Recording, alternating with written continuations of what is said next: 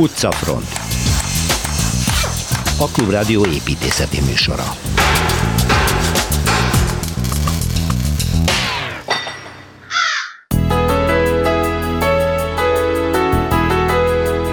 egy igazán fiatal, mindössze 1200 éves városba, a hollandiai Middelburgba látogatónk Szilveszter Ádám vezetésével.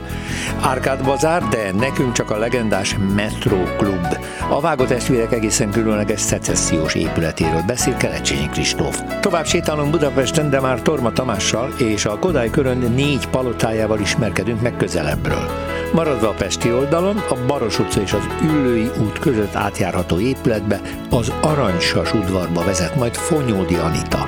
Éjszaka a metróban Barta Dorka és Kovács Tamás különleges alagútbejáráson vett részt, közben benéztek az egykor Rákosi számára épített bunkerbe is. Kirepülünk a magyar fővárosból, irány Párizs, ahol a Notre Dame leégésekor észlelt füst oszlop után nyomozva fémtanászok felkutatták az építéshez használt egykori vaskapcsok eredetét. Mindezt tudós szakértőnk Lacik Bálint részletezi.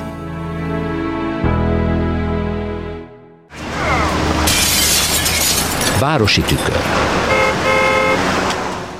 Maradunk Hollandiában, Szilveszter Ádámmal, Szervusz Ádám. Szervusz Péter. Mert hogy ugye ez a Zealand, ez egy nagyon érdekes vidék, a hollandok örökké küzdenek, küzdöttek a vízzel, el is hódították a maguk területeit, úgyhogy közben a csatornák ott vannak, és ez egy különleges birodalom. Ennek ez a fővárosa, amiről ma beszélsz, ez a Middleburg? Zéland tartománynak. Tartományi központ. Igen, 13 ezeres város, egyetemi város. Nagyon fiatal, az 800-as években épült hát, igen, az apátsága. Az apátsága akkor épült, és úgy néz ki, hogy egy, egy nagyon fertil klassz szigeten vannak, jó mezőgazdaságot ellátják magukat, és, és, és aztán utána, miután hajó flottájuk van, elkezdek kereskedni a Flandriával és Angliával árukat visznek. Tehát a Hanza Szövetség felé is van egy kapcsolata. És, és hát nagyon érdekes ez a holland történelem, mert, mert itt nincsenek királyok, fejedelmek. Tehát nem, nem úgy tagozódik, mint egy európai állam, hogy király, herceg, grófságok vannak, egy-két grófság van, és vegyes nyelvű, ugye, mert déloldalról... Három nyelv, nem minimum, tehát német, Igen, tehát, francia, flamand. Igen, ez a flamand, flamandul beszél ez a tartomány, és nagyon érdekes, hogy ha az ember elmegy Hollandiába, érzi, hogy valami egészen más helyen van. Tudni, ez a hatalmas küzdelmet folyt, folytonosan háborúban levő a víz ellen küzdő nép, iszonyatosan kevés helyen nagyon sokan telepednek, élnek. Uh-huh. Tehát akkor a népsűrűség, hogy döbbenet. Ezen az élandon nem, mert szigetek vannak, de ha az ember kicsit följebb megy, tehát Rotterdamtól fölfelé, akkor ott a a népsűrűség négyzetkilométerenként 900 fölött van. Uh-huh. Igen. Igen. Ez a Randstad Holland, amiben benne van Delft, Leiden, Hága, Hága Rotterdam, és villamosok járnak között. Amsterdam. Ez, ez egy békésebb hely, és, és nagyon jellemzi ezt az egész hollandiságot, hogy ez egy a természetet állandóan figyelmek, és jó kapcsolatban levő, és, és vidékies, vidékies ország. Vidékies. Tehát, vidékies. Tehát azt jelenti, hogy földszintes, földszintes egyemetes házak vannak tég, piros téglából, amit ők égetnek, ezzel burkolják az utcát, és saktábába rakják, vagy parkettába rakják. Borzasztó szép, tehát bemegy az ország ember, és látja, hogy más helyen van. Uh-huh. Sűrűség van. Még egy dolog van, hogy ez a sűrűség ez egy állandó figyelemmel párosul. Két dologban verhetetlenek. Egyik, hogy van egy, egy, egy területhasználási törvény 1902 óta, ami a városok terjeszkedését parlamenti szinten tárgyalja. Uh-huh. Ez azt jelenti, hogy az a terület, amit tiéd, a határig azt te kihasználod, uh-huh. és adott melletted mezőgazdasági hasznosítású terület. Tehát a tehén legel forog a szélom, és mellett egy város. Piros téglás házakkal. Tehát nincs eldobott izé, pneumatika, vagy WC-deszka, meg limlom, minden, minden európai városok szélén szokott lenni. A másik az, hogy a vízzel úgy törődnek, nem csak, hogy visszahordítják a töltséget, és tengerfenékből mezőgazdasági termelőterület lesz, hanem be tudják állítani, mint a nyílt víztartáson, mert csatornákkal hálózzák be, hogy a talajvízszint mindig optimumon legyen. Ezt hogy csinálják? Ezt 1649 óta most már egy mérnöksereg figyeli. Gát, ezzel a gátrendszerrel, amiről már beszélt. És a szélmalmokkal. És a, ja, igen. igen. A vizemelők. Hogy hogy emelik, igen, mikor tehát, mennyit emelnek az Hermerben van három darab szélma egymás, mert egy, egy is őről, mindegyik ilyen Csak a vizet 80 centet emelnek egyenként. Uh-huh, uh-huh. Csak ezt folyatják ide-oda, tehát óráról, óráról, percről persze be tudják állítani az opiumot. Ezen kívül ez egy egészen más világlátás és életforma, mert te kilépsz a házadból, és ott van egy kis csatorna, és ott van a csónakod. És ha elindulsz, és egy kis fiú se el tudja képzelni, hát elértesz a világ végére a tengeren keresztül. Tehát akkor a távolságok vannak a célképzetekben, hogy az egész más. Érthető akkor ugye, hogy, hogy ez a Milburg vált a kelet-indiai társaság egyik központjává, igen, hiszen igen. hát ugye a hajózás a világtengereken hát történt. Ha, hajóépítők és, és hajóépítők és hajóznak. Igen, az a rengeteg festmény, amiket látjuk Holland, azok, azok itt Zélandon születnek, ezekben, ezekben ezekben a csatornákban, tehát Dordrechtről rengeteg kép van, ilyen viharos, szeles tengert látsz, és vitorlások benne. Igen, igen. Uh-huh. Minden ügyvéd iroda ilyenekkel van tele.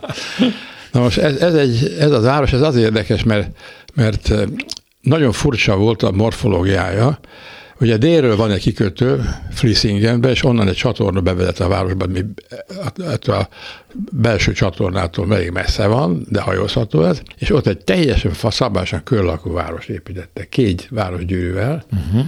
amit, amit a 16. század elején bontottak le. Ugye volt az apátság, és, és volt két-három templom ennek a kis számú gyülekezetnek, és, és elkezdtek fejlődni. Főképpen egy, egy, egy, egy egy csatorna menti párhuzamos nagy teret nyitottak ki, és arra felé kinyitották azt, azt a belsőséget, amiben épült egy új templom, Nővekerk, ugye, 500-as években, és, és mellette még, még egy másik templom, ami már eljátja ezt a szövetségi tartományi székhely. Ez jó számok, 5-600 évenként építenek egy nagy templomot. Igen, nem, ők nem nem templomosok, templomba mm, járók, mm. Nem, nem csak azért, mert protestánsok, hanem, hanem ők, ők a valóságban léteznek. Tehát a földön járnak, meg a vize, vize mm, járnak. Mm, Borzasztó. Na most ez a város, ez nagyon szép. Szép piros téglás házak, nagyon szép terek, a városháza nagyon szép. Az is az 16. században épült, egy, egy nagyon, látszik, egy nagyon gazdag. Ja, még egy érdekes, fontos dolog van, hogy Orányai Vilmos, aki ugye a szabadságharcot vezette, ő azt javasolta, hogy, hogy legyen egy, egy, egy, egy igazi kékvér, egy uralkodó. Importálnak. Egy. Na, valami Med- jó házból valót, ugye? És, és egy, egy valóát gondoltak, hogy a Medici katonának volt egy, egy Ferenc nevű fia, aki a másik Ferenc halál után még, még nem kapott szerepet, és akkor az legidősebb az már lengyel király volt, az, televő az volt, az, az volt az illetékes francia király, és ennek a főnök egy kapott egy ajánlatot. Ez Alenszói herceg volt egyébként, és, és Brabanti hercegét tették. Oda is ment, de Zéland nem fogadta el. Uh-huh ha, ha, ha Orbán Milos akar valamit csinálni, akkor legyen ő a király. Jó alkú. Átvesszük ezt a szokást. Mi, mi találjuk ki a jövőben szerintem, hogy ki legyen náluk az uralkodó. Hát ez érdekes, érdekes próbálkozás volt, mert té- tényleg van valamilyen vidékiesség ebben a Holland. Az, az a szépsége is hmm. egyébként, ember szabály. Ami nagyon jó, és ugye ez egy adottság, a darabolt, földdarabolt kis szigeteken való települések okán rá vannak kényszerítve mindig is a történelem folyamán a szövetségre. Igen. Az együttműködésre és az integrációra. Szerencsések. Szilveszter Ádám, köszönöm szépen ezt a jó kis zélandi utazást. Ez egy szép hely, el kell menni oda. Budapesti séta. Folytatódik Kelecsényi Kristóf építészet történész nagyszerű sorozata a főváros egykori ö, áruházairól, bazárjairól. Szerbusz Kristóf! Szerbusz! Emlékezzél vissza nekünk arra a kultikus helyre, ami hát ugye a mi beat korszakunknak az egyik fontos központja volt. Ez a Metro Klub, ami eredetileg persze egész más nevet hordozott, és ez egy igazi bazár volt valamikor, ugye? Hát a szónak mondjuk a, a már a modern értelmében, de igen, tehát az Árkád Bazár e, fantázia nevet adták ennek az építetői.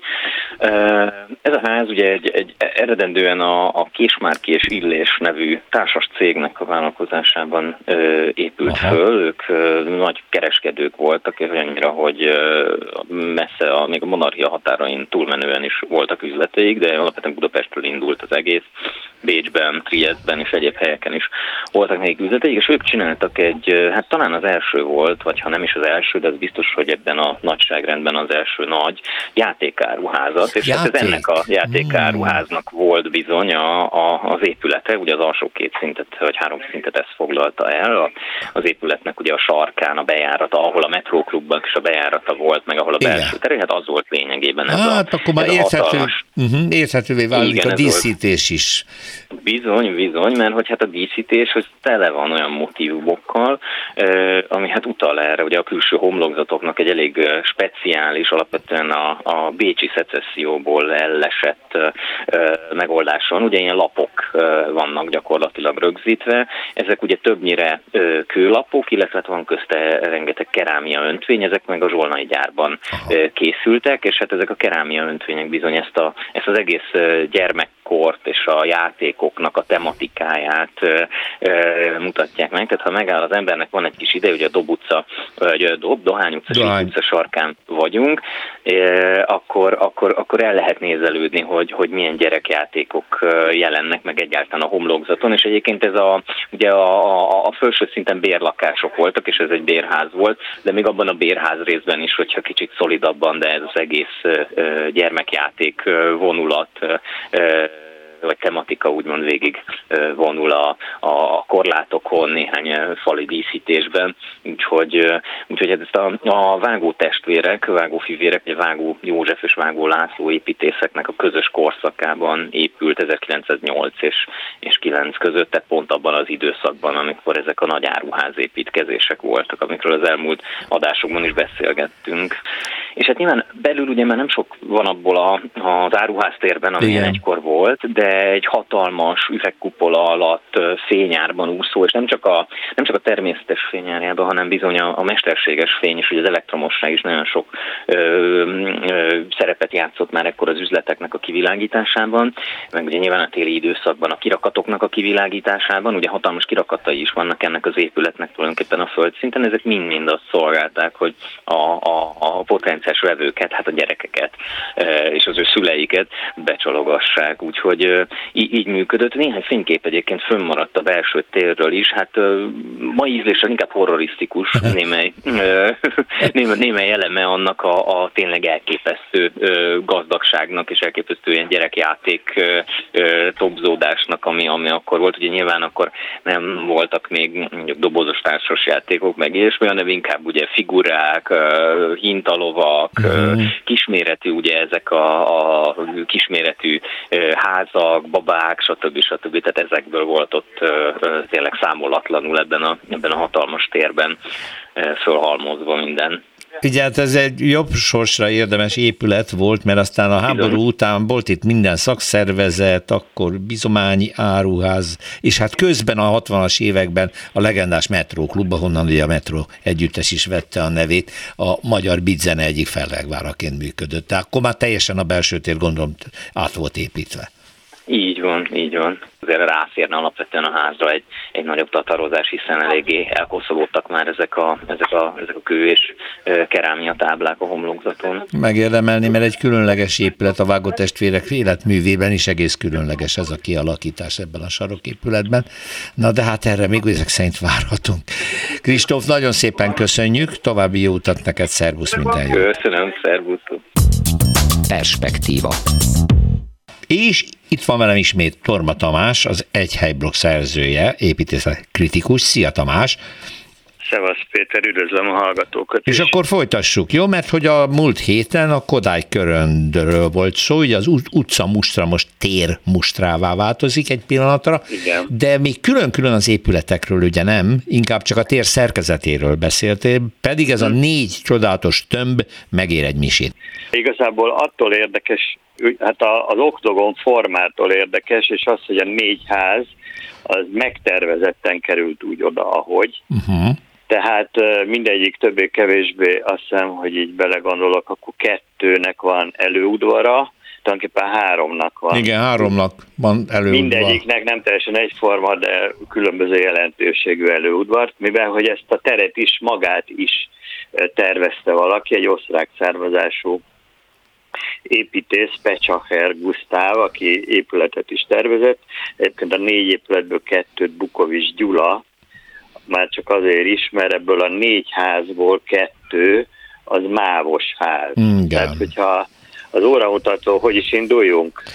Hát figyelj, a Kauzer József féle nemrég leégett, és most újra felújítva átadott gyönyörűséges épületről Jó. már volt szó, Arra akkor volt, menjünk erre a szkrafittóval díszített. Az órajárással ellentétesen, jó. akkor az a Kodályház. Igen, akkor legyen Ugye, az. Bár itt lakott Kodály, Kodály Kodály Zoltán, igen. Ez volt, amit legelőször ö, felújítottak. Hát csak a homlokzatát, ha jól emlékszem. A homlokzatát, igen, de hát... Ö, Legalább. Nézett már ki rosszabbul is, ez általában ritkábban lehet ezt mondani, de nézett már ki rosszabbul igen. pillanatnyi állapotában a Kodály körönt, hiszen a négy épületből kettő az fel van újítva, a harmadikat újítják, és talán arról is beszéltünk már, hogy a negyedik, a másik vasutasház. A sajnos nem, nem Ami újítják. egyébként a legdíszesebb, az ilyen furcsa helyzetben van az állami vagyonügynökségé, de arról beszéltünk már, hogy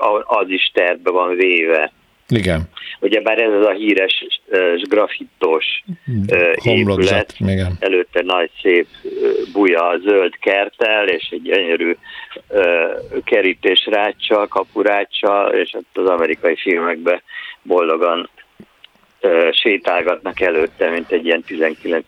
századi párizsi díszletben. Igen, Pechauer Gustav tervezte ezt a házat. Na de Igen, akkor menjünk, ez menjünk sorba. Menjünk Igen, sorba. Ez azért is érdekes, mert előtte van egy öreg platán, 150 éves eredeti óriás platán, amit majdnem kivágtak, amikor az első világháború idején 17-18-ban krónikus szénhiány van, de ugye már itt jön be, hogy a ház a mávos dolgozói külön fegyveres őrséget állítottak azért, de jó. hogy, de hogy jó. megvédjék. De jó. Hát hmm. azért az által a sokszoros körönd átalakítás azért megviselte a fát, végül is 2014-ben volt ott egy felújítás ennek a kis ö, ö, kert szigetnek, vagy liget szigetnek, és a faudvajból több köbméter hordalékot hordtak ki, és a gyökerek környékét is megtisztítottak. Egyébként éppen emiatt 2019-ben még egy hajléktalan is beköltözött a, a, az odvába, de hát amikor utoljára ott jártam, ragyogóan zöldelt még. Nagyon szépen, minden nap eljövök még, ott,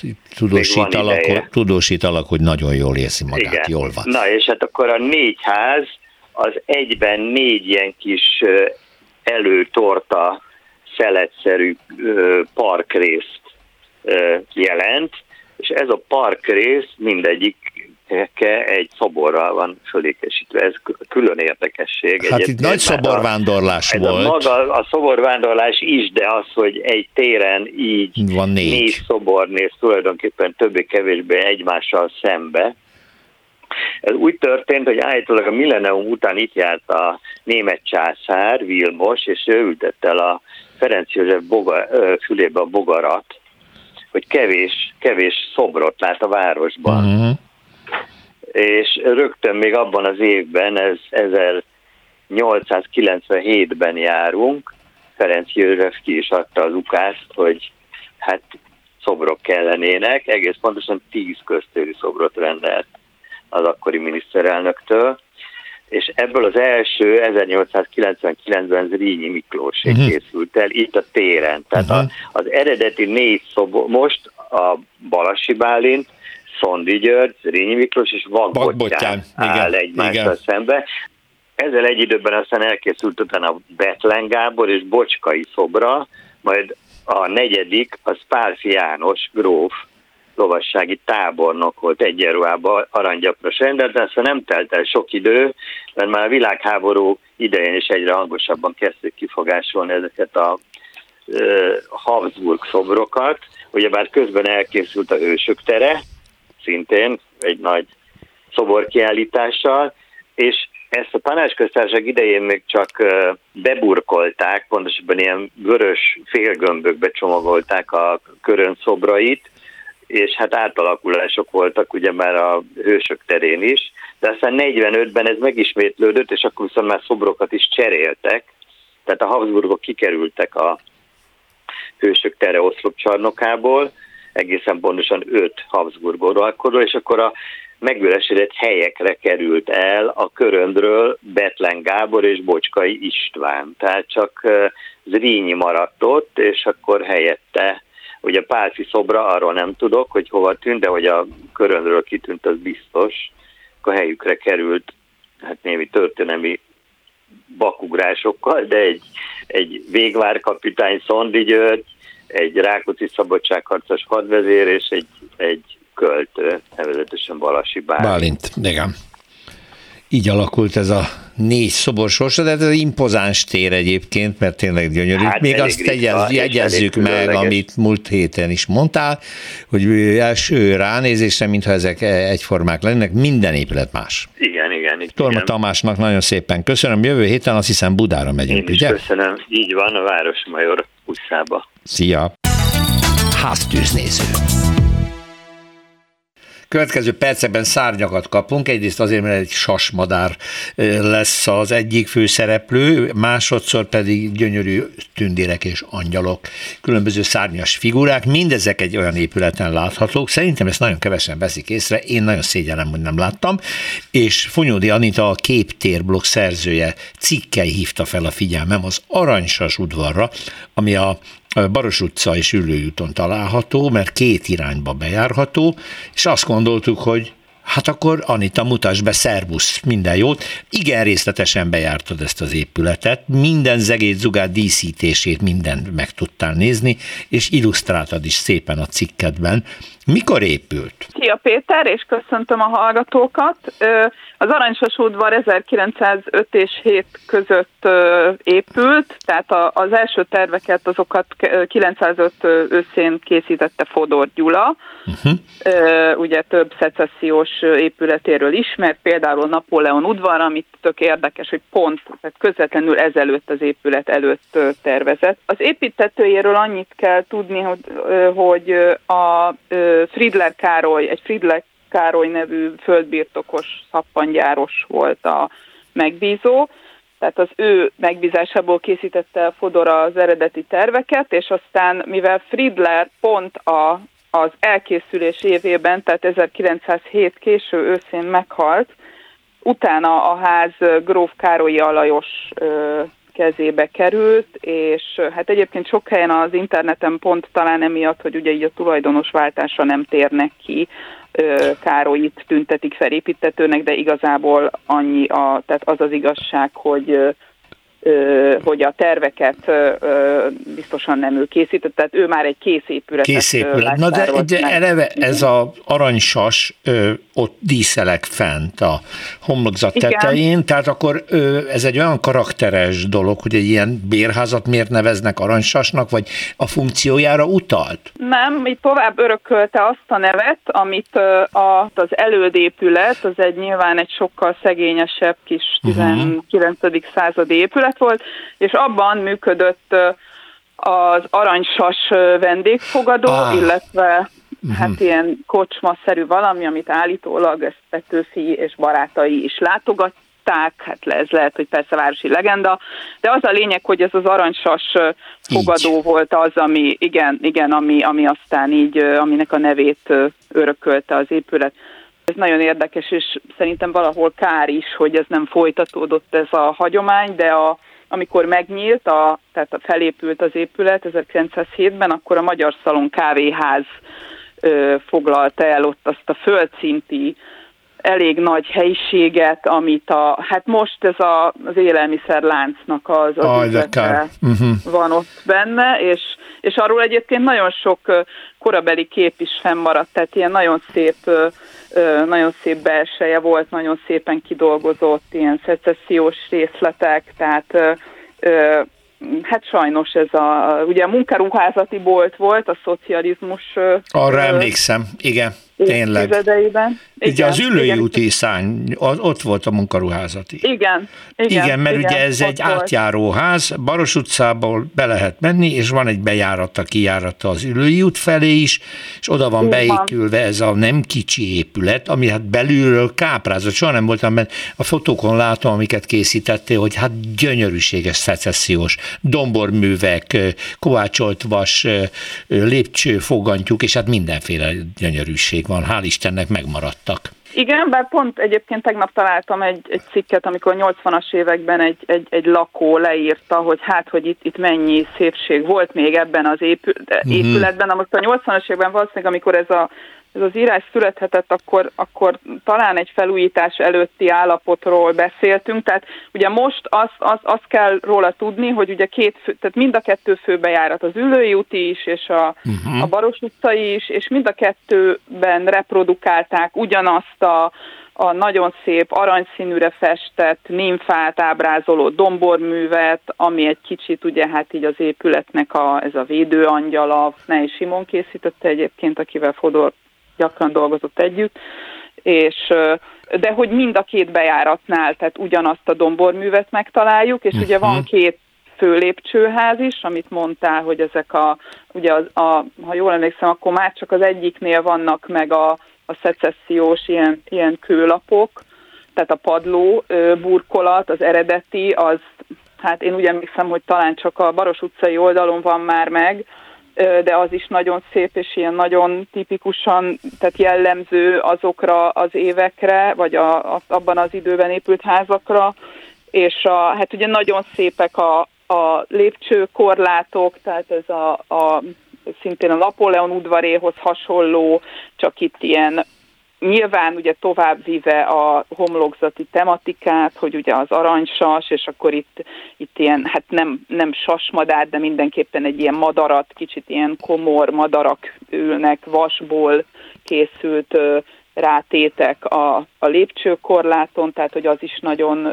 Hát ha már ezt említed, akkor a, a, be, a bejárati kapu is egy remek mű, ugye? Igen, hát üvegbetétes vas rács, vagy, vagy, vagy vasváz, és akkor azon vannak ezek a, a domborított lemezek, amik Hát ugye a művész címer, tehát ugye ez a művészetekre utaló ö, motivum van pont középen, oroszlánok és mindenféle ilyen pálma ágak, tehát hogy, hogy, hogy mindenképpen egy nagyon díszes és nagyon, nagyon feltűnő, ez ugye a hát részét képezte az épület marketingjének, vagy, vagy, vagy piaci pozicionálásának, tehát hogy ezt egy mindenképpen egy tehetősebb rétegnek szánták, és hogy, és hogy nyilvánvaló volt az is, hogy ugye mind a két oldalra ugyanaz a, teljesen ugyanaz a kapu, uh-huh. ugyanazok a belső díszek kerültek. Ugye az alaprajzban ott azért ugye azt kell látni, hogy az első emeletet összesen négy darab lakás foglalta el, és ezeknek négy, négy kötője 12 szobája volt, uh-huh. tehát és hogy, és hogy valahogy úgy is volt meghirdetve, hogy a igények alapján ö, alakítják. Ezek a nagyúri lakások, ugye négy méteres belmagassággal. Apropó, minden Így lakásnak van. volt fürdőszobája már, ugye? Ha jól emlékszem igen, a cikkedre. Igen, igen, igen, igen, mindenhol volt már fürdőszoba. Hát azért ez a maga korábban, akkor a 900-as évek első évtizedében vagyunk, ez egy hipermodern, felszerelt luxus lakások voltak, és van, nagyon szép, igényes, Igen. nagyon szép igényes épület. Aranysas udvar, a Baros utca és az Üllői út közötti részen található. Gyönyörű, szép, és ha valaki nem megy el, akkor a Képtér blog cikkében Fonyodi Anita írásában megismerkedhet vele, és nagyon szép fotókkal kísérted. Nagyon szépen köszönöm. Köszönöm. Szia! Utcafront. Mindig azt szoktam mondani, hogy ha városba járkálunk, akkor soha nem szemmagasságban látható dolgokat figyeljük, hanem emeljük fel a fejünket, mert ott mindig csodák vannak, ugye az épületeken olyan részleteket szoktunk észrevenni fönt, magasban, amit egyébként soha nem látunk, csak mikor hajtunk. Na de most lenézünk a lábunk alá, illetve a föld alá, ami, ami aztán még ritkább, egészen különleges és exkluzív élmény, ugyanis amiről most be fog nekünk számolni Barta Dorottya újságíró, az én Budapesten.hu újságírója, szia Doka, és Kovács Tamás urbanista, ugyanis ti jártatok a föld alatt, pontosabban egy szakaszát a budapesti metrónak éjjel bejárhattátok, tehát azt láttátok, amit civil ember soha.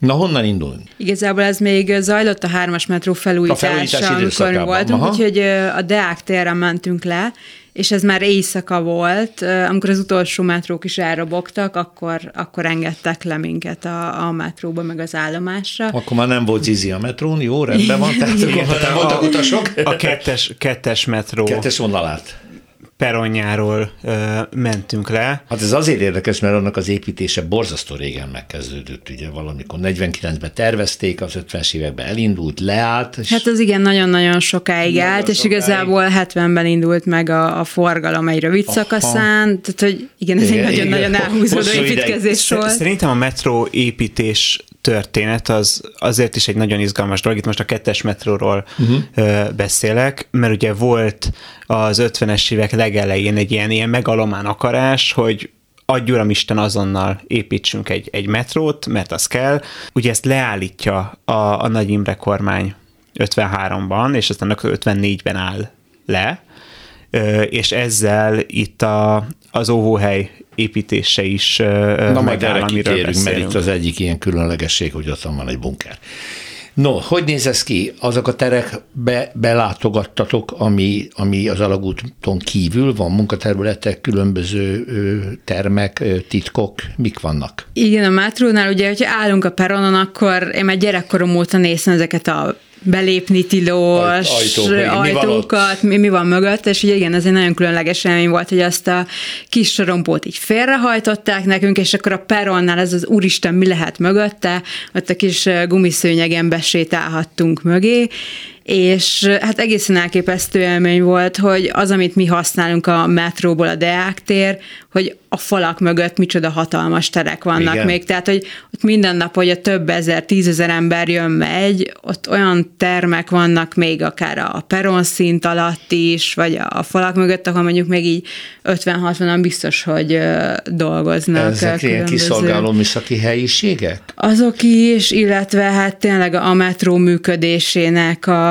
a, a különböző részét, tehát a szellőző csatornák például, majd ugye a peronról, hogy bevittek minket, megnézhettük például azokat a termeket, ahol a, hogyha leáll az elektromos hálózat, akkor hatalmas ilyen ganz dízelmotorok vannak, amik egy időre újraindulnak, és biztosítani tudják a szellőzést, de hogy megnéztük a, a szellőzőket is, tehát ezek ilyen hatalmas embermagasságú ventilátorok, amik... Tehát ne Isten, ha tűzüt ki és füst keletkezik a, az alagútban. Pillanatok alatt elárasztja a peronokat is, ha csak nem. Tehát amikor, és a kettes metró felújításának ez egy fontos hozzáadott értéke volt, és a hármas metró mostani felújításán egy még sokkal jobb rendszer készült.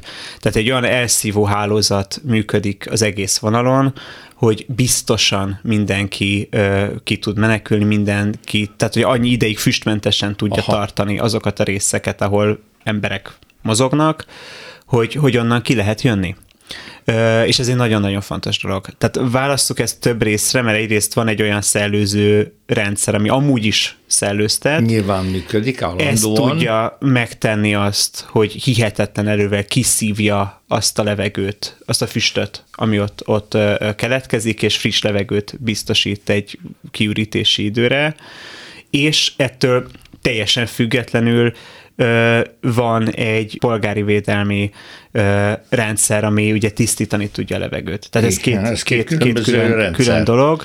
Tehát a polgárvédelmi az azt jelenti, hogy mindent a világon, ahol metró van, azt arra is tervezik, hogy egy atomcsapás vagy egy katasztrófa idején a lakosság egy részét le lehessen menekíteni, ugye? Ezt nem tudom, hogy a világon mindenhol, Én de hogy nagyon sok helyen itt Budapesten úgy, úgy, úgy tervezték a mélyebb állomásokat. A négyest már nem, a kettes, hármas vonalán. Az még úgy, van, úgy tervezték? Hm, de ez hány ember férne el, azt elmondták ott nektek? Hát ott nekünk 220 ezer főt Aha, mondtak. Annyit akit... lehet bementeni. Igen, ez a teljes kettes, hármas vonalhálózat. Uh-huh. Ugye ez a rendszer, ez karban van tartva a, a mai napig, tehát hogy ennek az ehhez szükséges kapuk, elzáró részek, stb.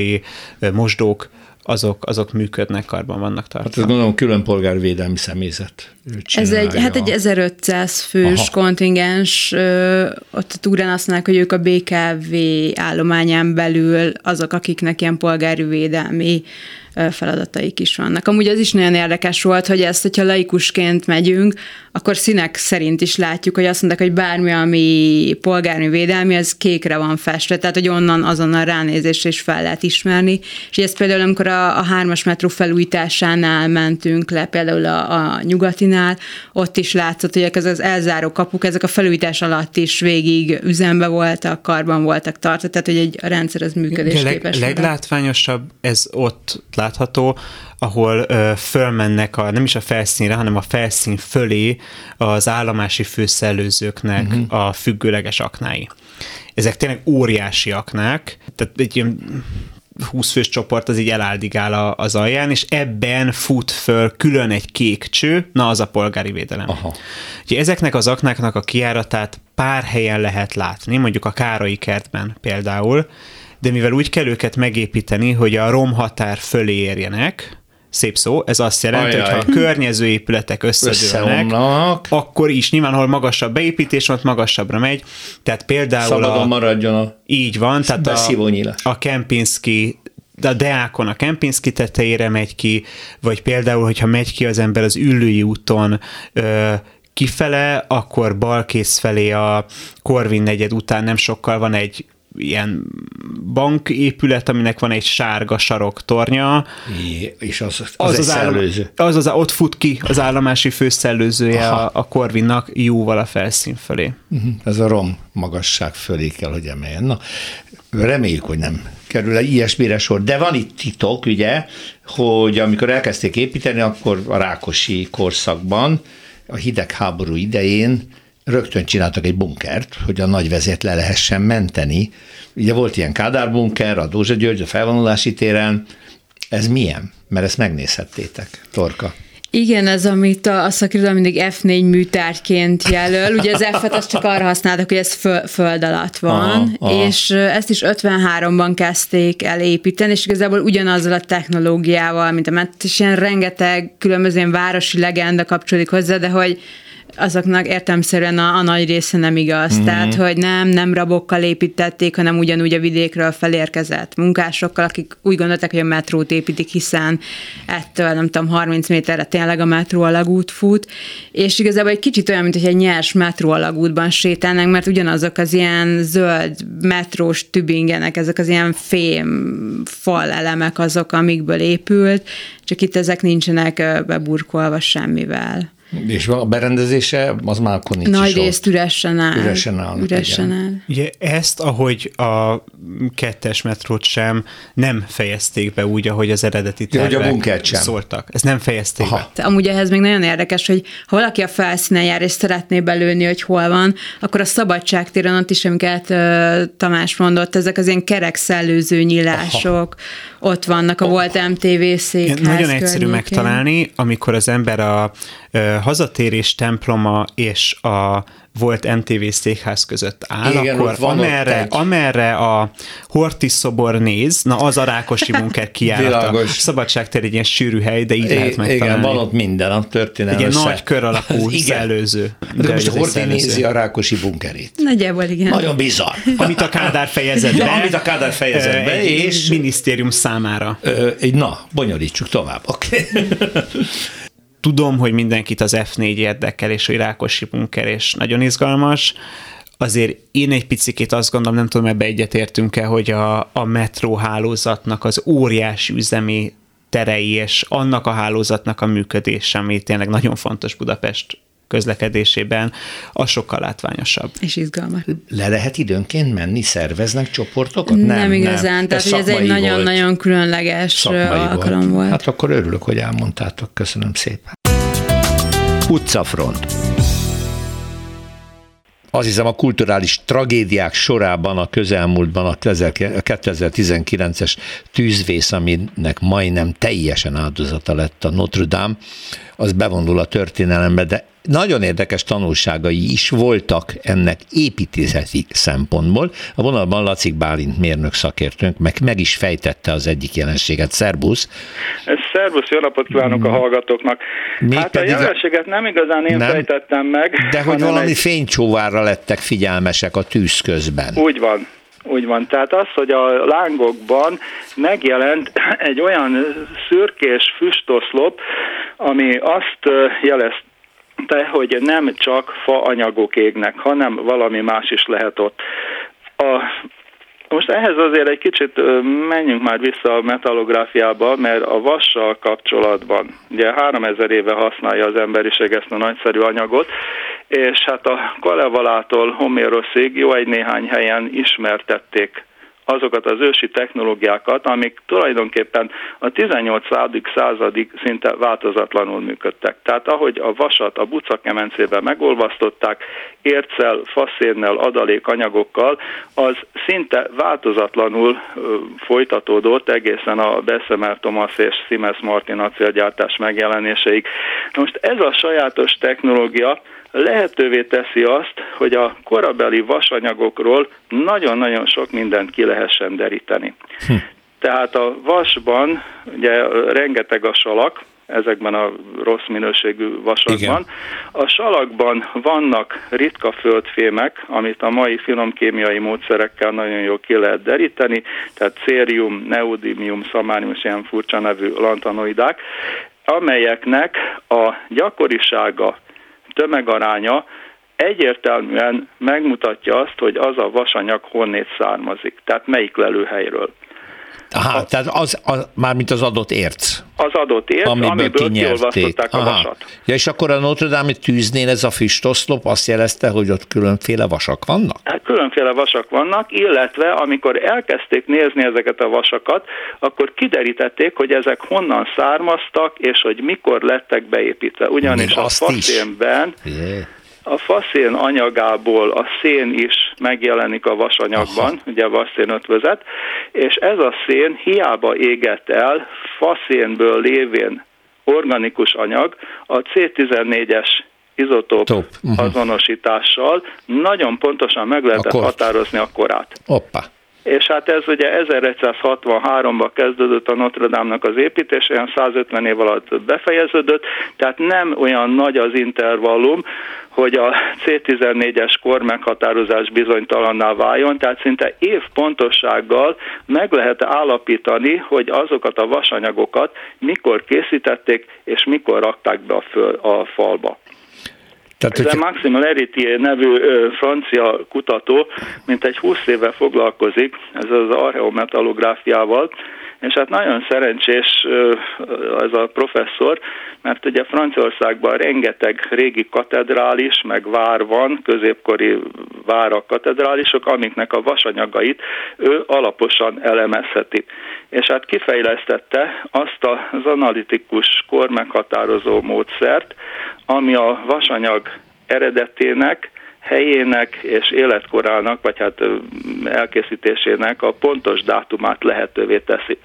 Most amikor 2019. április 15-én ugye ez a rettenetes tűzkatasztrófa megtörtént, a tetőszerkezet teljesen leégett, és az állványokra fölmászva elkezdvén a helyreállítási állagmegóvási munkálatokat, meglepetéssel vették észre, hogy a nagyon keskeny, 15, legfeljebb 30 cm szélességű falakban hatalmas vaskapcsok vannak elhelyezve. Uh-huh ezek ilyen ácskapocsra emlékeztető, nagyon széles, kis oldalmagasságú U alakú nézetkeresztmetszetű szelvények, amelyeket korábbi, tehát legkorábban a Notre Dame-ban fedeztek föl. Később, 150-200 év múlva épült szerkezetekben is már felfelbukkannak ilyenek, de tulajdonképpen a Notre Dame volt a legelső olyan középkori építmény, ahol ez a rendkívül innovatív és újszerű építészeti technológia ez, Ez fogja össze a köveket. Tehát. Ez fogja össze a köveket, uh-huh. és mhm. teszi lehetővé azt, hogy mindenféle keresztmerevítések, láncok és egyéb segéd merevítő elemek nélkül, ami hát más középkori épületekben helyenként felfelbukkan, nagyon magas karcsú pilléreket, boltíveket, vékony falakat lehessen csinálni. Most akkor az derült ki, hogy ez a itt alkalmazott vaskapcsok, hol, mikor készültek, vagy honnan származnak? Igen, igen, igen. És mit mutat ez az időtérkép? Hát először is ezeknek a kapcsoknak a hozzáférhetősége már egy administratív kérdés volt, ugyanis hát Notre Dame-ra nagyon vigyázni kellett, meg hát most is nagyon vigyázni kell, tehát egészen különleges engedélyezési eljárás kellett lefolytatni ahhoz, hogy ezekhez egyáltalán hozzányúljanak. Uh-huh és hogyha kiveszik, akkor ez nem fogja az a falszerkezetnek a stabilitását igen, veszélyeztetni. Igen, igen. Tehát nagyon alapos vizsgálatok után mintegy 12 darabra sikerült ennek a Leritier professzornak engedélyhez jutni, és ezeket a vaskapcsokat nagyon-nagyon alaposan szétszették, megcsiszolták, metallográfiai mindenféle vizsgálatokkal, röntgen diffrakcióval, mindennel elkezdték elemezni. Kiderült az, hogy ezeket gyakran hulladékvasból újrahasznosítással hm. hegesztették össze, tehát kovács hegesztéssel összekalapálták, és hát egy anyagon belül a különféle eredeteket, a rádiókarbonos vizsgálattal ugye a korat meg lehetett határozni, illetve ezeknek a ritka földfémeknek a jellegzetes gyakoriságával, hogy ez mit tudom én, Normandiából, ez a Rúrvidékről, innen-onnan, ha onnan származhatott.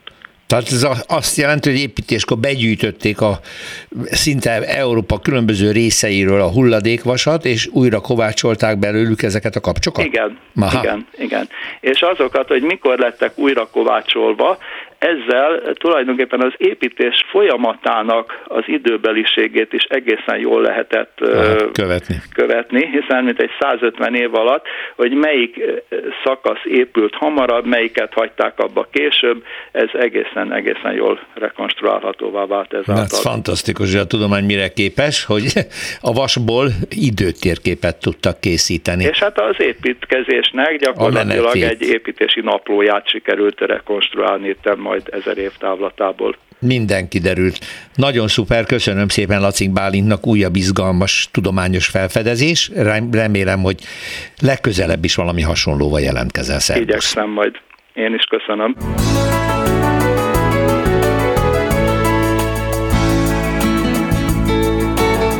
Köszönjük a figyelmüket, az utcafrontot hallották, a műsort Árva Brigitta szerkesztette és Rózsa Péter vezette. Egy hét múlva várjuk Önöket.